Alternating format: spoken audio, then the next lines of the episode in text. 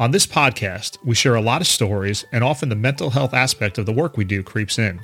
If you think you might be feeling depressed, stressed, anxious, or even overwhelmed, please consider visiting our sponsor, BetterHelp. BetterHelp offers licensed therapists who are trained to listen and help you. And they even have therapists who specifically work with first responders. You just fill out a questionnaire to help assess your specific needs, and then you get matched with a therapist in under 48 hours. You can talk to your therapist in a private and online environment at your convenience. Many first responders work rotating and often odd schedules, so this format makes it really easy to talk to someone when it's convenient for you. If you don't click with your therapist, you can request a new one at no additional charge anytime. Join the 3 million plus people who have taken charge of their mental health with an experienced BetterHelp therapist. Get 10% off your first month at betterhelp.com backslash roadie.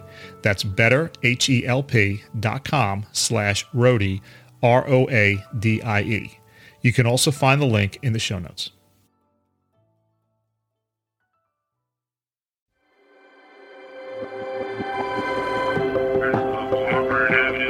Station's going to be on scene at 2213 Gordon Road. Paid full sign. You got to find a way to not really forget the memories, but know how to deal with them. On the trolley side, just a little bit of fire lift on the path. top. They clear a path. I say, holy cow, they made a path for us. If you put a couple of first responders together in a room, something interesting happens. Before too long, they'll begin sharing stories. They're not trying to one up each other, they're simply finding common ground. I was fortunate enough to serve my community as a paramedic and a firefighter for over 25 years. As you can imagine, during that time, I acquired my fair share of stories about the incidents and the calls I was involved in. I thought I might write a book, but then I decided sharing these stories collectively in a podcast would give anyone listening an insider's view into the work that first responders do every single day. These are the stories of the men and women who courageously serve the public, or as I like to call them, stories from the road. Welcome back to Stories from the Road. I'm your host Phil Klein, and on the podcast today, I am I am just really happy to be joined by retired Detective Vic Ferrari, uh, formerly of the NYPD. He spent 20 years serving serving the big city, and and now he's an author, and he writes some of the most interesting books I think you you would ever have an opportunity to read. So, uh, a couple of the titles: NYPD Through the Looking Glass: Stories from Inside America's Largest Police Department uh, Grand Theft Auto, uh, the tell-all NYPD book about the uh, auto theft division where he where he spent quite a bit of time. NYPD's Flying Surf- Circus, Cops, Crime, and Chaos. And, and, this one's probably not an NYPD book, although it may be, but it's Dickheads and Debauchery and Other Ingenious Ways to Die, which is probably the first one on my reading list just from the title. Uh, so, Vic, you know, as I was saying before, we tell a lot of serious stories on here. We talk a lot about PTSD. And uh, you and I got into a great conversation. I think after we recorded the last podcast, and and I remember just laughing and and just thinking to myself, if uh, you know, if people didn't hear it firsthand, they probably wouldn't believe it. So I asked you to come back, and and you were gracious enough to spend another, uh, you know, forty five minutes, half hour, forty five minutes with us, telling some stories. So Vic, I'm going to turn the mic over to you, and, and let's get this circus started. the The mic is yours. Share some stories, friend. Well, first of all, Phil, thank you for so much for having me on your show. I appreciate it. And like I said, you know, writing a book is just the beginning. You you have to promote it, and people like yourselves with your shows are nice enough to put me on, and I greatly appreciate it. So uh, the last time we were talking off the air, uh, you had told me, you know, you worked for EMS and we were throwing around stories. So there's a story in my book, uh, the NYPD's Flying Circus: Cops, Crime, and Chaos, and uh, it was a housing cop I knew, and uh, early '90s, and got a foot post up in Harlem. It's by the housing projects, and it comes over as a cardiac. So he walks into the building, takes the elevator up to whatever floor and what it was is you had this elderly gentleman that passed in his apartment. He was friends with the super or a neighbor of the building. So when he didn't come to meet this person for coffee or pick up his newspaper, they knew immediately something was wrong. They gained access to the apartment and they find this gentleman passed in his bed. Now, he hadn't been dead a long time. So the cop gets on the radio. He calls for the supervisor. He calls EMS. EMS shows up. They go, Yep, he's dead you know, Dominus vobiscum. And in New York, even though EMS declares the person dead, the medical examiner's office has to come. And there's there's going to be an investigation. Detectives show up they're going to call the doctor up they're going to ask they're going to look at his medication to make sure he wasn't poisoned they're going to look for signs of foul play. Even after the detectives are done the medical examiner still has to come. And in new york you've only got one or two medical examiners working at a time and there's people dropping dead all over new york city natural and some unnatural.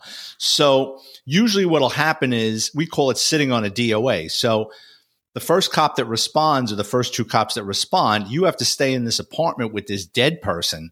And it can be, I mean, it, it's usually uh, never under three hours. I mean, it can go six, seven hours, eight hours.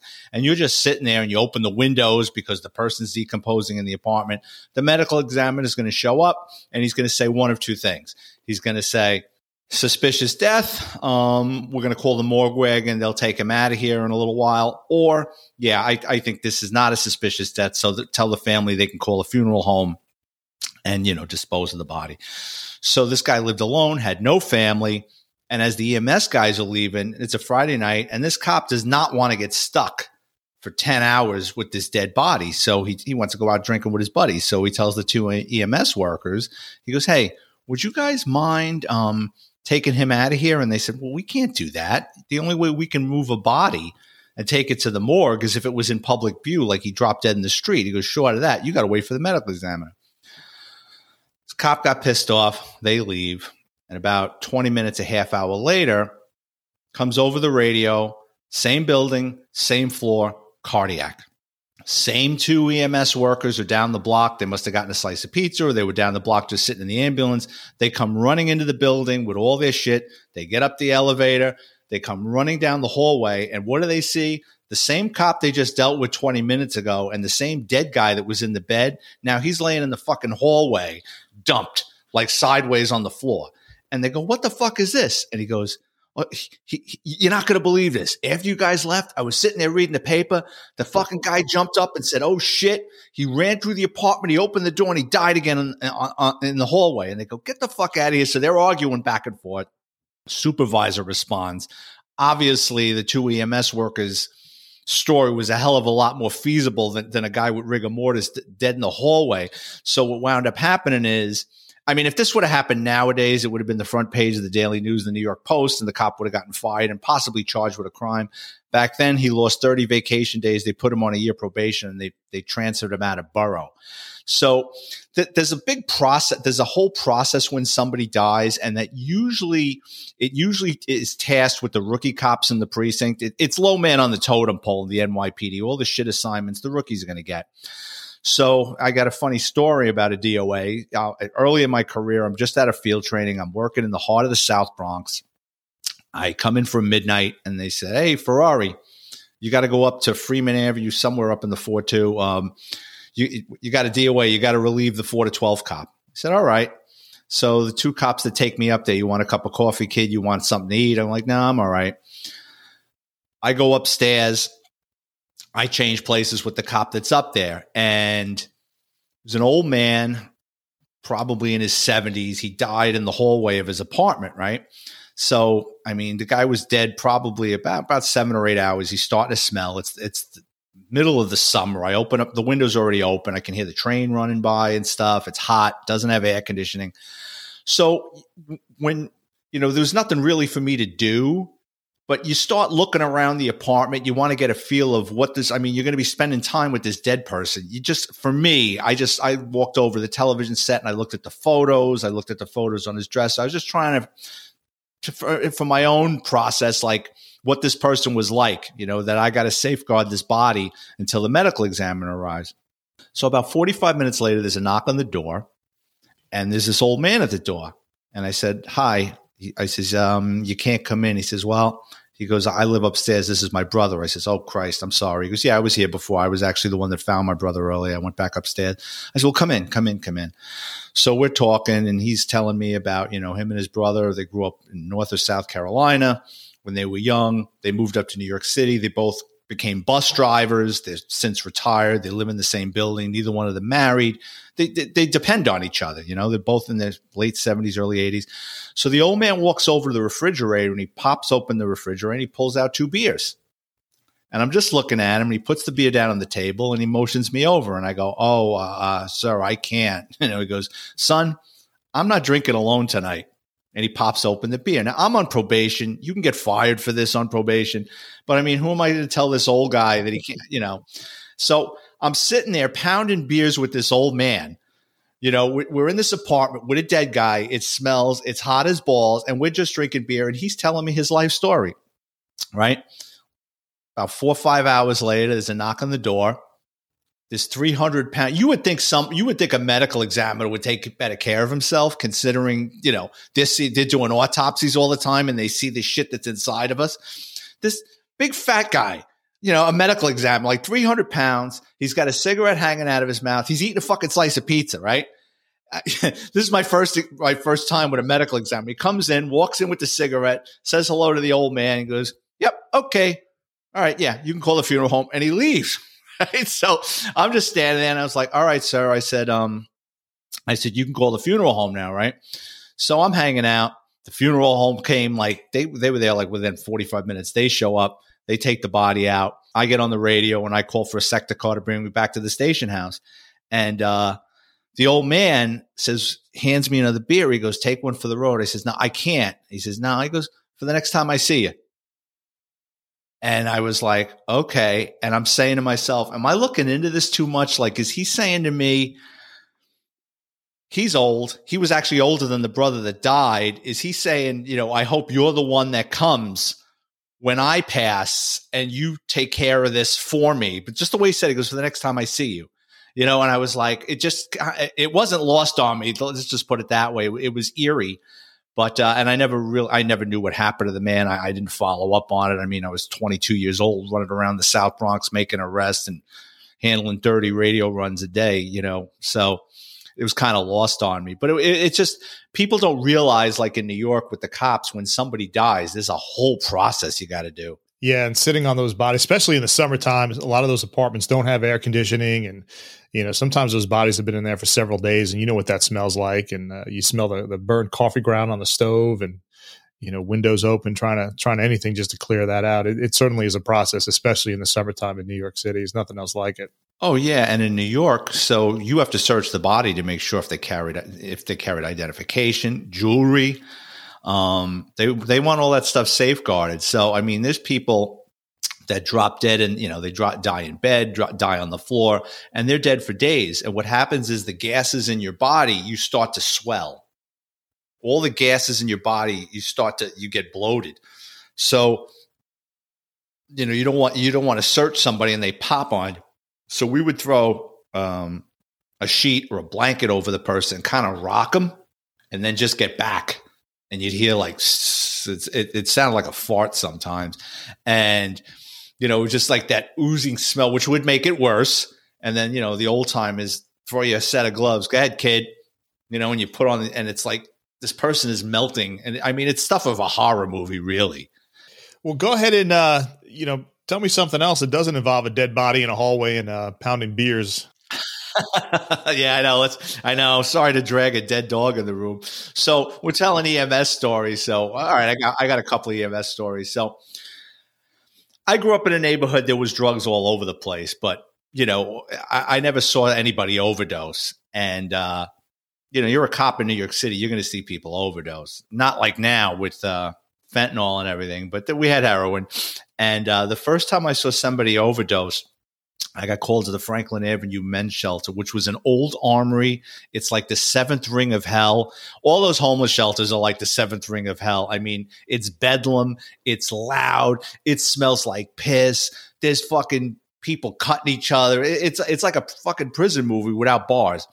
So I get called to, to an overdose, and there's this skinny Spanish guy. He's probably probably 30, but looked 50. He's laying on the floor, and it's like he looked like um, what's her name in Pulp Fiction, Uma Thurman, like her eyes are turned back and there's like foam coming out of his nose. I'm not giving this motherfucker mouth to mouth. I mean, this is this is the, in the middle of the AIDS epidemic. So EMS shows up, and I'm a rookie cop, and I'm like, I don't know what to do really. They go, all right, what, was it, heroin? All right, and the guy goes into his bag of tricks and hits him with a shot of Narcan and if you've ever saw the movie Ghost, You ever see that movie Ghost where the ghost gets sick? Because what Narcan does is so you overdose, right? Your body is filled with opiates and it's shutting your system down. That Narcan is like um like shocking your pool. What it does is instantly neutralizes all the opiates in your body. So what happens is they're half dead, their heart's slowing down, their body is just filled with this junk and and what the Narcan does is it just neutralizes it instantly. That's good. The bad thing is they go into instant withdrawal. So now all of a sudden it's like they, the guy is dead on the floor and then he gets up and he starts ah, swinging and fighting and throwing up. Another time I was in Columbia Presbyterian Hospital, right? I'm with this this female cop. She got something in her fucking eye. And we're in the emergency room and they're trying to get this shit out of her eye. In the next gurney over, the next little, you know, they pull that little bullshit partition, right? And I'll never forget the guy's name was Mr. Blount. And I'm not worried about being sued because he's got to be dead, this fucking guy. So this is like, oh God, 90, 91. We're in Columbia Presbyterian. And I hear the nurse and she's got the patience as a saint. She's like, Mr. Blount, what's wrong? And the guy is high. He's not overdosing, but he's high. And what he did was he just came into the emergency room to get off the street. And he, gave some bullshit ailment. And he's all snuggled up with a blanket on the gurney. And she's like, Mr. Blount, what is the problem? And the guy is just shitting all over. He's ignoring it. So the doctor comes in. He asks Mr. Blount, same thing. The doctor goes, fuck this. Give me, and I don't know what the dosage is. Give me 200 cc's of Narcan, right? And I went, oh shit. And the female cop I'm working with, I says, get off that gurney. She goes, why? I says, just get the fuck away from him. She goes, why? I says, because he's going to start fucking getting sick. They hit him with that Narcan. Mr. Blount jumped up like it was like a Halloween thing. Ah! The guy jumped up on the fucking gurney and is throwing, he's in withdrawal and he's throwing up against the side of the wall like a fire hose. And I'll never forget the nurse goes, would you do that in your house? I'm like, lady, he's fucking homeless. Like, you know, it, it, he pisses and shits in the street. He doesn't care about your emergency room. Yeah, you know, part of that is they just, you know, whatever these homeless guys that are, that are that are on the heroin, at least back then, you know, they scrambled up whatever they could to get this money. They get this high, they're they're, they're doing all right, and bam, instantaneously, that high is gone, that money is wasted, and they're not getting it back. So we got a little smarter as we got older, and we we wouldn't give the full two milligrams of Narcan in one shot, um, unless unless the ER nurses that we were dealing with that night were assholes. Because if that was the case, we'd we'd keep them alive just just so they were breathing. And then right as we wheeled them in, we'd slam two milligrams of Narcan and watch that guy just go batshit the second we got him into the ER, because now it's not our problem anymore. Now it's the ER's problem, and that was our payback for nurses that were assholes. And that didn't happen quite. It didn't happen a lot. Most of the nurses we dealt with were fantastic, but every once in a while you got one, and that was a good way to pay him back. Well, yeah, and and and if you EMS, you're going to the same hospital most of the time, so you're making four, five, six, ten runs a night to the same hospital. So you've got a feel of who's working the ER. You know what I mean? They know who you are. You know who they are. You know what I mean? Like cops, we just kind of visit through there. I mean, you're you're going back and forth. That's like us going to Bronx Central Booking or Manhattan Central Booking lodging prisoners. It's like, oh, I got to deal with this fucking jerk off at intake. You know, so I get it. Like, yeah, you know who's working, and if you got a nurse Ratched, and some of them are. But on the other hand, I'll tell you a quick story. I had a guy that was that was uh I think he was an overdose. I forget. He was an asshole either way. But he's in the back of my ambulance. He's telling me, listen, I gotta go to the bathroom, man. I said, look, we got five minutes. You gotta hold it and we we got just about to the hospital and he pissed all over the place. And you know it's my ambulance. I gotta clean i gotta clean that mess up. But he let his bladder go. It was everywhere. So we got him into the er and had a great relationship with one of the nurses. And i said listen you know he's having some trouble holding his urine. He's he's going to need a foley. And uh, we had a little conversation about how big and we just settled on the biggest one they had. And they jammed that thing right into him. So i like to think that i ordered a foley hit on this guy for pissing in the back of my ambulance you know, it's funny. Um, I was just telling you off air. I've got two nephews, and uh, you know, they, they never knew me as an act. You know, as a cop. You know, I, have been retired after they were born, and uh, when they were little, you, it's just funny. You got to watch what you tell kids, and you know, I'm t- when they're little, they're fascinated that their uncle was a police officer or a detective, right? So, um, their dad takes them to like the local police department's got like a all the police cars and all the you know all the equipment and stuff for the little kids to look at and stuff. So there's a cop there, and he tells my nephew, he goes, "Hey, do you want to climb in the back seat of a police car?" He goes, "No, my uncle says that people piss back there all the time." and the guy goes, "How do you know that?" And he goes, "Oh," he goes, "He goes, my uncle told me." My, my buddy's like, uh, uh, sorry. He goes, yeah, his uncle worked for the New York State Police Department. I'm like, yeah, you never want to sit in the back seat of a police car, man. That shit's nasty. Not voluntarily, no. Did I tell you the last time I was on? Did I tell? Did I tell? Did I tell any of the stories from a chapter of my book called "Sickness, Health, and Fat Bastard"? no, I don't think you did. I would have remembered that. Okay, so in my book NYPD Law and Disorder, I've got a chapter called "Sickness, Health, and Fat Bastards," and that chapter deals with overweight cops because people always say to me like how I, I, just saw like this 300 pound cop like how does that work? Like they don't like get rid of them and stuff and i'm like listen this is the way it is. Once you get hired you're like a made guy in the mafia it's very difficult to get rid of you. So you know you, you know I, I was far from a navy seal when i got hired but i was in good shape. I was 21 years old. I worked out but I mean, you had chubby, overweight people coming on the job that just got in under the wire at the police academy, and the police academy was was not difficult at all. And that was thirty something years ago. God only knows what it's like now, but you would see in different precincts, you know, like overweight cops. And I like to tell the story. I was working in a Bronx precinct, and the police cars go twenty four seven until they break down. So if you and I are working together more than likely we're getting so we're doing the 4 to 12 we're probably getting the same car every night every night from the from the say day shift people right? So there were these two fat female cops in my precinct. They were heifers. And me and my partner would get the car every night and you'd look in the fucking back seat. Mcdonald bags dunkin' donuts fucking sandwich wrappers. It was like they were grazing. It was like a who's who buffet of, of you know their tour of the fucking precinct right so we'd spend like 10 minutes cleaning out the fucking back seat, right?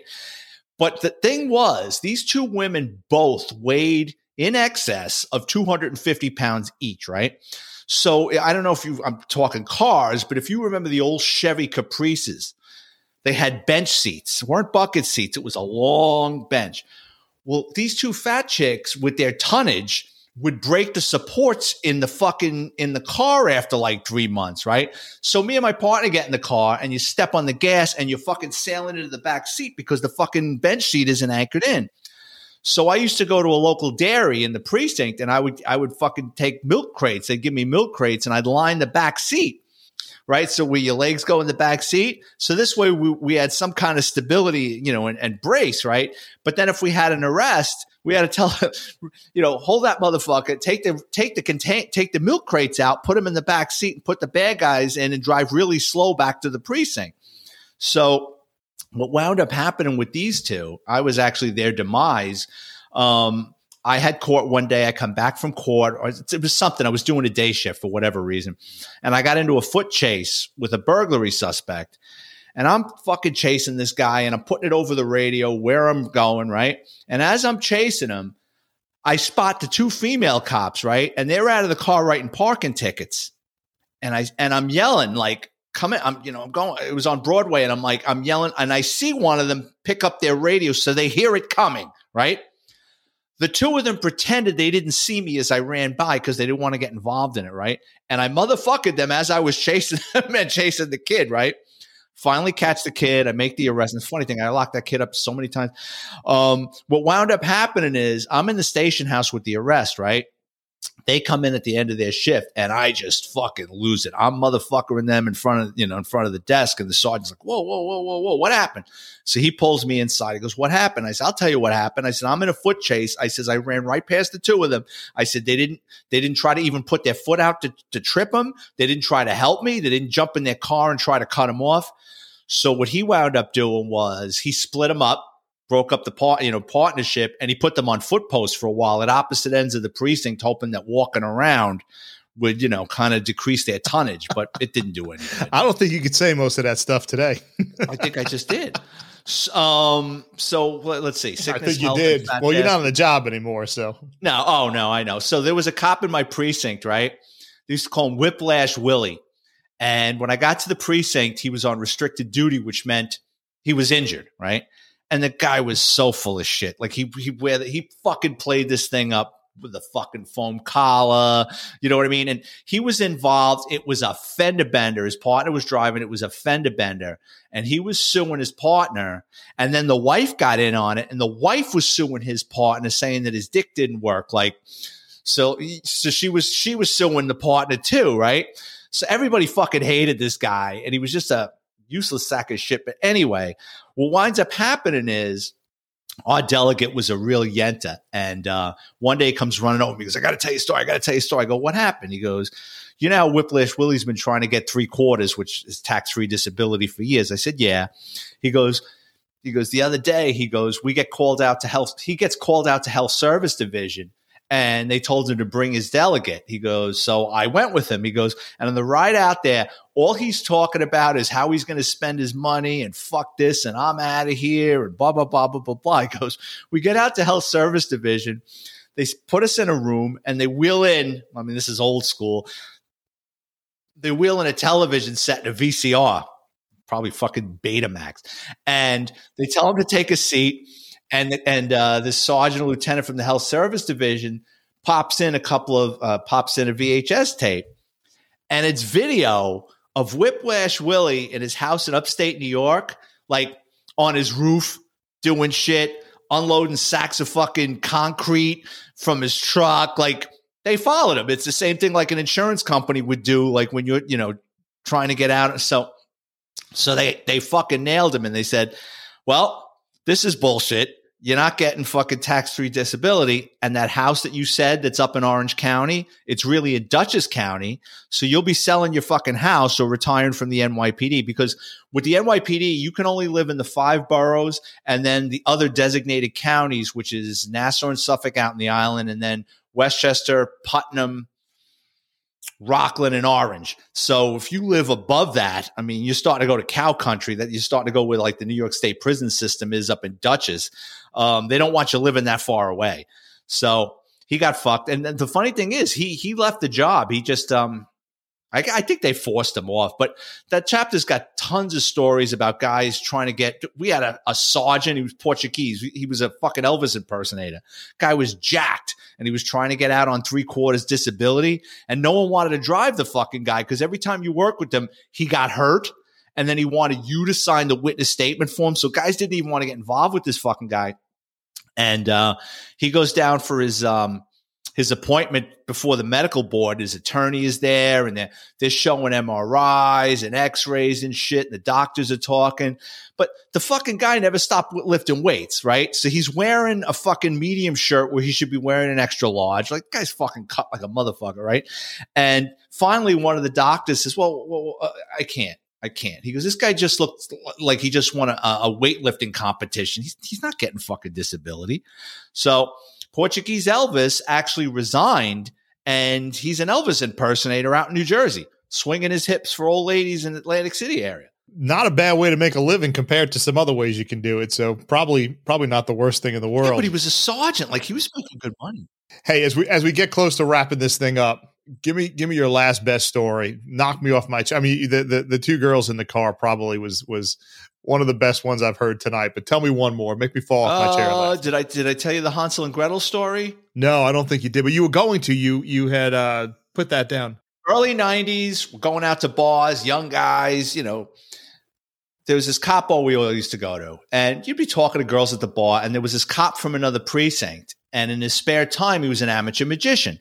So you're at the bar talking to the ladies. This fucking guy comes over and he's pulling flowers out of his fucking sleeve and the gold coins behind the ear. Essentially, he's cock blocking everybody with magic.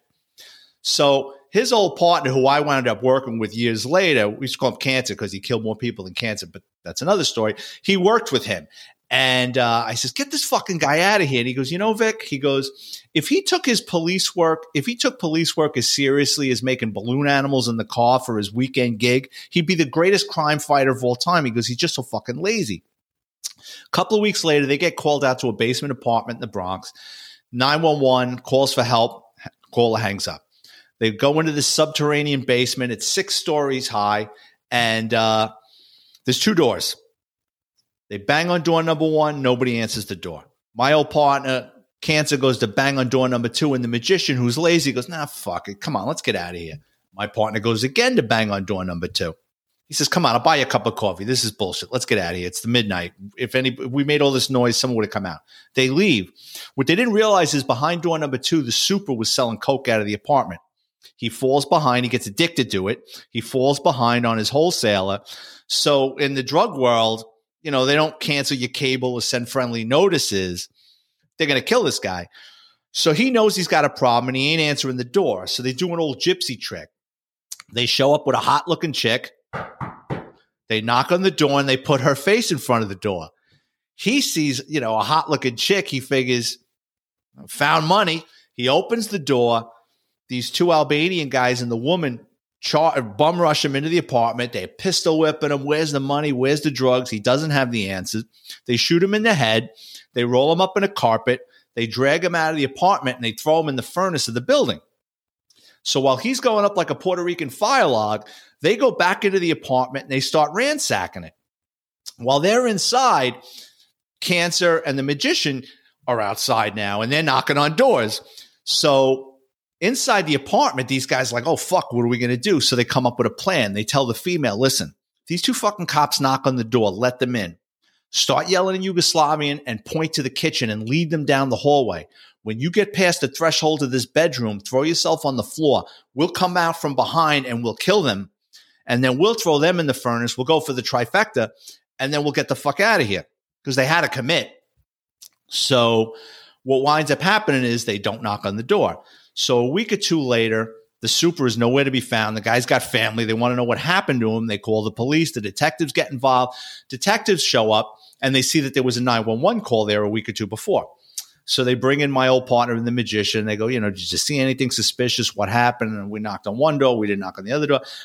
But my old partner was a great cop. On the way out, when they were leaving, he saw a car parked in a fire hydrant and wrote it a parking ticket. That was the getaway car. So through the parking ticket, they were able to trace the car to the female. Once they grabbed her, man, she she you know she's given up everything, trying to you know distance her, herself, but in for a penny, in for a pound, and they were able to lock up all of them. So that's a story. That's that story is in one of my books. It's called "Last Night a Magician Saved My Life." well, definitely a good good story. Anything else you want to throw out there while I got you on the line? Um, before I invite you to come back and do it again. What do you want to hear, man? I don't know. What do you got? Do I you walked got? into a cockfight. Oh Jesus! I, I fucking I walked into a fucking cockfight. Now, I was looking for stolen Vespa motorcycles. Right, I'm go, I'm going into these basement apartments. I'm banging on doors. I want the supers to let me into their common area where they hide snow blowers and bicycles and motorcycles because I'm looking for these stolen Vespas in the South Bronx every super can't wait to show me his subterranean lair, right? The last door I go to, the guy looked like fucking tattoo from Fantasy Island. He was stoned out of his mind with this fucking sh- jet black shoe polish hair, right? I'm like, can I see the common area? And he's shitting bricks. He's dropping his fuss. See, see, see. He's dropping his keys, right? What the fuck is wrong with this guy? He opens up this. He it, it was a, a like a, a, a an asp or on a and he opens up the lock and pulls this thing and opens up these partition doors, puts on the lights, and there had to be 50 roosters and hens running around on the fucking floor. I'm like, what the fuck? And then stacked up in pods was like another 50 birds. Those must have been the fighting cocks, right? Because they didn't they, they didn't want them just like roaming around with the other birds. And I'm like, I know what this is. Like this is a fucking gladiator school for cockfighting, right? There's so much more to the story because I was warned a million and one times just come in with auto crime. I had made a gambling arrest. I had made a gun arrest. My lieutenant like fucking stick to fucking auto crime. So I go, all right, Poppy, lock it up. And he goes, it's okay. I said, it's okay. He goes, you sure? I said, yeah, I don't give a fuck. Right. We leave. Right. I call the office. I'm like, listen, get the fucking cavalry here. I just walked into a fucking cockfighting ring. We'll call the ASPCA. You know how much fucking overtime we're going to make? So my sergeant didn't see the big picture. Right. He goes, what did the lieutenant tell you? Stick to fucking auto crime. I go, listen, he lives for shit like this. This, my lieutenant was one of these guys where he always wanted, he was always in search of a press conference. He always had his nose pressed against the glass. He always wanted to be, he was like Lieutenant Dan. Like he, he just, he was always in it for the glory and he always fell short. So he goes, he left for the day. He goes, I'm telling you, he goes, give it to the fucking ASPCA. All right. I call the ASPCA up. Do you remember there was this television show in the 90s on Animal uh, Animal Planet? It was called Animal Precinct on Animal Planet. It was the ASPCA police and they would go around and, and like lock people up for kicking their dog or something. So anyway, I call them up and I get the guy that I see on television that puts me to sleep at night. And I gave it to him. I says, listen, here's the apartment. Here's all this shit. And He goes, all right, listen. He goes, we're going to look into this. He goes, if we get a warrant, I'm going to call you. I said, all right fucking forget the whole fucking thing, right? A month later, I took a couple of days off and I'm helping my dad put a, uh, a fence in the backyard, right? This ASPCA cop calls me and he goes, listen, we're going to fucking hit this place. This is going to be fucking huge. Do, do you want to come on the warrant, make some overtime? I says, I can't. I said, I'm helping my dad, but you know, you know, go with God, man. Do it. Thanks. Right. The next day, man, it's all over the papers. Largest cockfighting ring in New York City cracked by the ASPCA police, right? I come into work the next day and my sergeant goes, Was that was that what you were talking about? I said, Yeah. He should have just kept his fucking mouth shut. He goes and tells my lieutenant who blows a gasket, What the fuck is the matter with you? He's fucking screaming. I go, You told me to stick to auto crime. I mean, there's more to that story, but and that's in my book, NYPD Law. Oh, wait. I got a copy. Oh, yeah. That's in my book, NYPD Law and Disorder. So yeah, I broke up. Well, I was involved in the largest cockfighting ring. Well, Vic, you didn't disappoint. Those are some great stories. And for our listeners, go out and get the books because if they're as good as these stories that you're telling on the podcast, the book's are going to be fantastic. But I just want to take a second and thank you for spending uh, about a half hour, 45 minutes with me, telling me some stories, making me relive some of my days in New York City. Uh, it was great laughing with you, great listening to your stories, and I, I, really hope that you'll come back again and share some more. I think everybody listening really got a kick out of everything that you said tonight. So thank you for being. Thank you, Phil. I appreciate it. If you enjoyed this podcast, please take a minute and give us a five star review on Apple Podcasts or whichever podcast platform you enjoy. Stories from the Road is a Brown Dogs Media Group production. This one man show is written, edited, and produced by Phil Klein. Show notes are written by Jennifer Roig. If you have a story you would like to share, please contact us at storiesfromtheroadpodcast at gmail.com. To learn more about this show, please visit storiesfromtheroadpodcast.com. Thank you for listening.